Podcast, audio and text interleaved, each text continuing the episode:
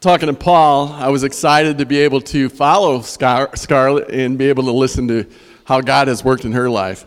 Uh, many of you know me, many of you don't. Uh, if you're new to the church, my name is Tim Campbell. I've been a member here since 1994. Uh, came over, followed the shirt tail of the du- Duvicks as they left another church and came here. We said, Whoa, we got to go follow them. That's where we came. We came over with them, and, and uh, it's been a, just a blessing ever since. Been uh, um, elder and deacon in the church uh, for multiple years. And again, my family, which is here today, I want to say hello to my sister that showed up. So, hi, Jenny. And then you guys know all the peeps. Kayla and Juan, again, good friends of my sons. So they are also with us today. Um, so again, Paul, I forgot about, hey, what happened last year type of deal. So I, I seriously have decades that I want to share with you guys today, all right? But I'm going to cruise through the 20s, 30s, and 40s like super fast. We're going to park it in the 50s. But I got to tell you how I got saved, okay? So I came to Christ I was born Catholic, had a great upbringing, uh, was doing all the Catholic things, altar boy, do, just enjoying life as a uh, 10 to 17 year old kid. My senior year in high school, we had a good football team. Brian remembers that football team. We were uh, ranked in the state. We went on and played, uh, made it to the semifinals, and the lousy Morris Redskins kicked our butt. So I wanted to go on and continue to play football. I was uh, looked at a couple colleges, went up to Kenosha, went out uh, to Iowa, and went to, and looked at those schools. And then my coach said, "Well, why don't you go down to Olivet?" Olivet. I don't know anything about Olivet, so I go to Olivet. So he sets up a meeting. We go down there, me and my dad, and I can remember it like it was yesterday. We're driving down 113 in his Cadillac. We're chit chatting back and forth. We get down there, we meet the coach, goes, everything goes well. When we get back in the car, I said, There is absolutely no way I am going to Olivet. It's very Christian school, very strict. I mean, no drinking, no jeans. You're going to uh, chapel every three times a week. I mean, there was just no way that I'm going there. So the first time God revealed to me Proverbs 16:9, it was very evident. In a heart in the, in, the, in the man's heart, he will plan his course, but the Lord will determine his steps. So I'm thinking, okay, I'm going up to Kenosha. That's where I wanted to go. Didn't happen. Didn't get any information back. Olivet calls me back and they give me a scholarship. Well, my dad's all about saving money, right? Hey, you're going to Olivet. Well, I don't want to go to Olivet. Eh, you're going to Olivet.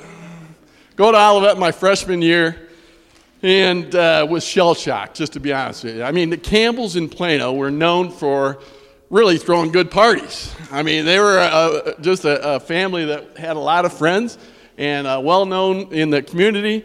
And again, when I went to Olivet, I knew nobody, zero.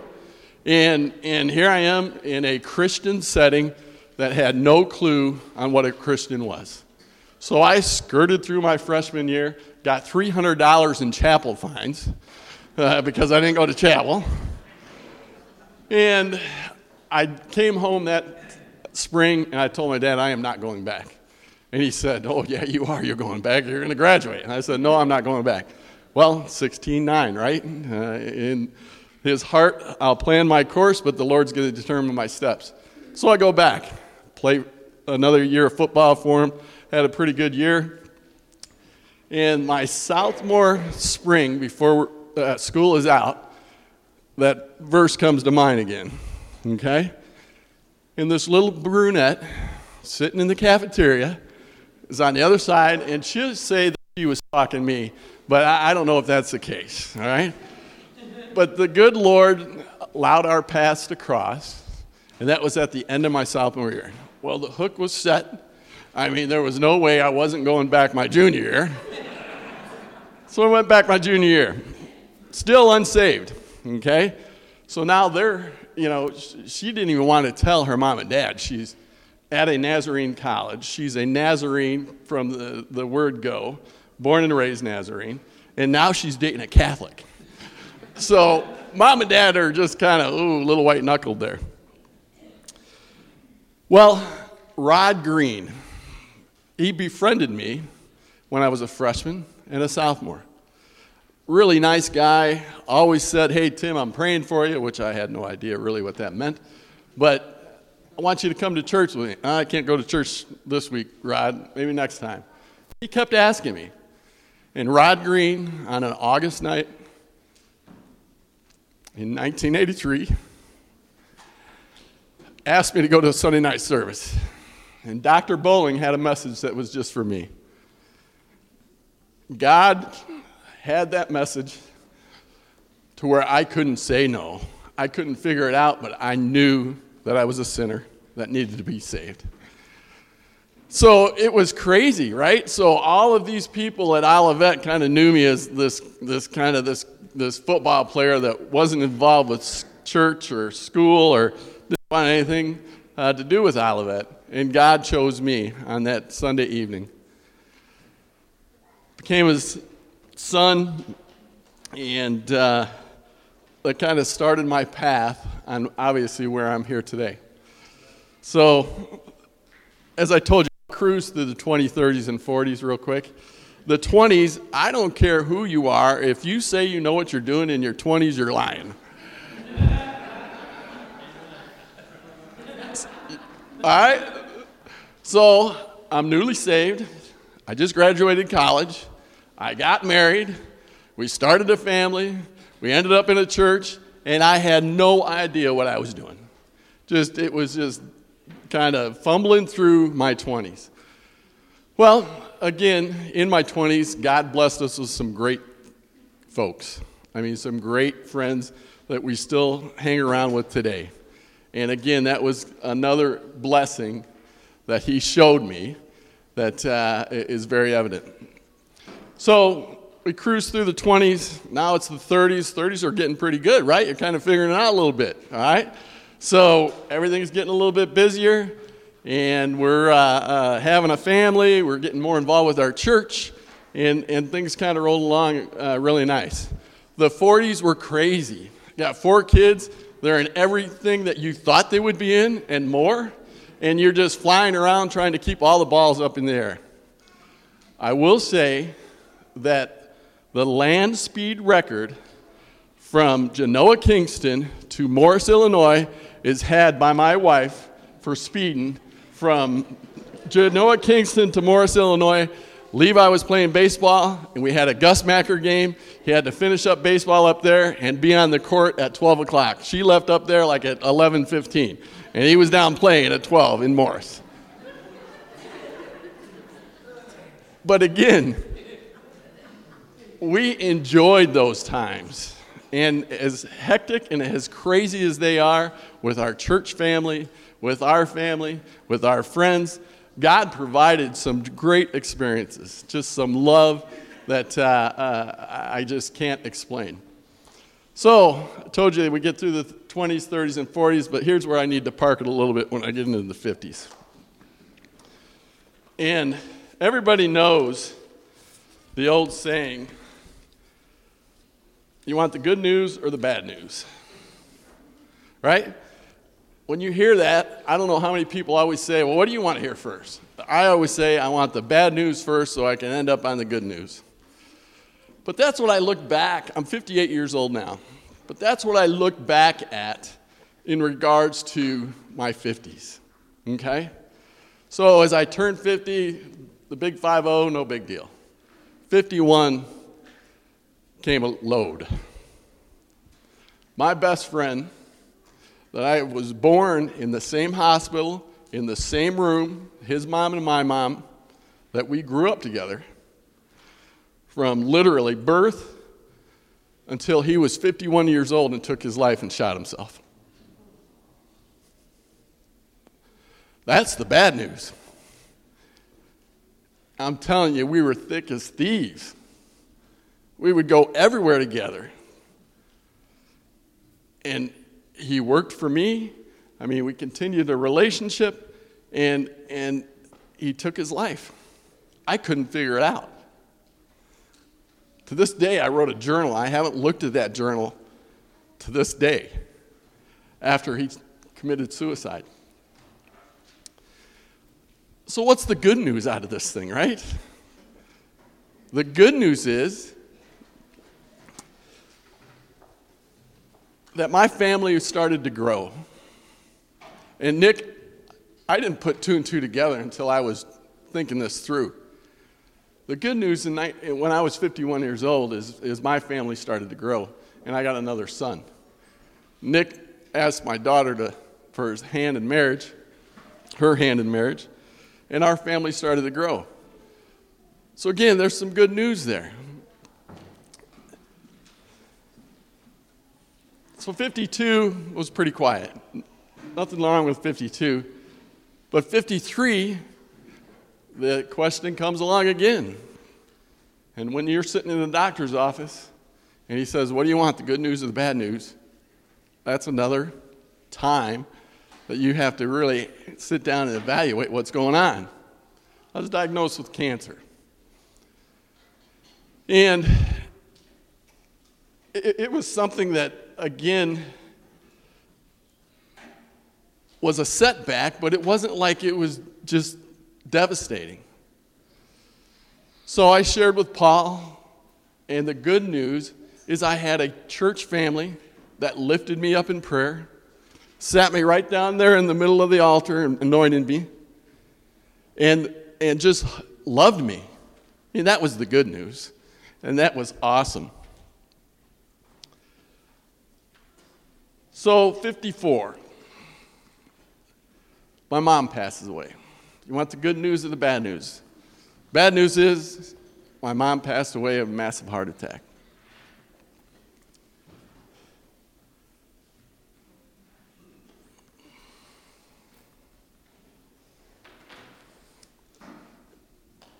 And we can go back to Proverbs 16 9.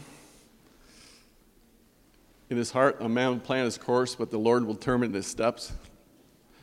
Have no idea, or we have no idea, on God's timing, as Scarlett talked about, and how he takes care of things. My mom passes away, I lead my brother to Christ. He is 61 years old, and that guy was a rebel.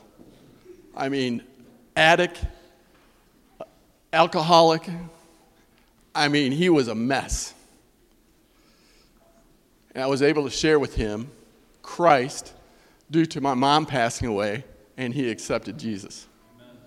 That's the good news. The other great news and good news is that little guy running around right there. Jackson came into our lives when I was 53 years old. Excuse me, 54 years old. And I won't, you know, uh, stay with uh, talking about the grandkids too long, but I'm telling you what, it is a phenomenal situation to have grandkids. I mean, it, it is, it is crazy. And it's uh, a, a, blessing that, again, my mom was the world to me, but if I can uh, uh, look back and see my brother get saved and, and have my first grandson, that's a pretty good thing. So uh, I'm 58 and I'm on 55 right now, so we're getting close to being done. All right? All right. So here I am, 55. Hey, you want the good news or the bad news? The bad news is your cancer came back. The good news is we're going to allow you to have 34 treatments of radiation with a awesome group of people up at Northwestern that you're going to be able to be friends with and be a blessing to. I mean, it, it was crazy. If you want to find positive people, you go to some cancer center and, and just hang out with them. I mean, it, it is phenomenal on how they take care of you and understand the challenges that you're going through and, and are administering to you. So, if there's any healthcare workers in the crowd, God bless you because you guys are amazing. So, out of my 50s, 52 was a, a clean year, and, and 56 uh, uh, was a, a pretty uh, clean year. So, the only good news in 56 was, uh, uh, again, Natalie entered our family, and uh, we have now a, Hannah has a daughter, or a sister, excuse me. I have a daughter in law. So Luke and Natalie get married, and our family starts to grow. 57, you want the good news or the bad news? Yeah, right? So, I was with Don Moody on a hunting trip, and before I went on the hunting trip, I didn't feel exactly 100%, but I'm thinking I'm just fat and out of shape. Come upstairs from getting my hunting gear together and was just gassed. Sat on the couch. Tammy looks at me. She says, Man, you look terrible. I said, I don't feel the best. Well, like any, I guess, uh, smart individual, you blow that off and then you pack up and you go head down south and go hunting, which I did. I trounced around southern Illinois that whole weekend. Didn't feel the best, but still not too bad. I get home and uh, I said, uh, that just, something didn't feel right. So I'm going to call my doctor. I called my doctor. He says, Where you at? I said, Well, I'm driving to work. He says, Turn around, come to the office. Go to the office. He does the EKG. Well, good. Well, again, back to the good news and bad news. Good news is you don't have, you didn't have a heart attack. The bad news is you threw out too many red flags and you're going to go do your stress test. So I go up to Edwards. I do my stress test. Doctor comes in with the same comments. You want the good news or the bad news? I said, well, let's start with the bad news. Bad news is you have four arteries that are clogged, two at 100% and two at 90%. And when he can look you straight in the eye and says, I am not sure why you are here right now, how lucky you are. I mean, just saying that right now gives me chills. And I couldn't figure it out. I mean, I wasn't super out of shape. I mean, I wasn't uh, uh, terribly overweight. I just, it just didn't make sense. I thought, okay, I'm going to get a stent, something like that. And he says, no, you're going to have quadruple bypass. Oh, I couldn't believe it. And again, that being the bad news, the good news was being able to, again, be ministered to by my church family. I mean, that's phenomenal, you guys. And as little as you guys think it is for whatever you do, whether it's a phone call or dropping off some banana bread or, or whatever the, the, the, the task at hand is, I mean, it means a lot. And again, I couldn't get through these situations in the 50s without a loving God and uh, without a church family. And it, it was very evident that uh, um, that was the case.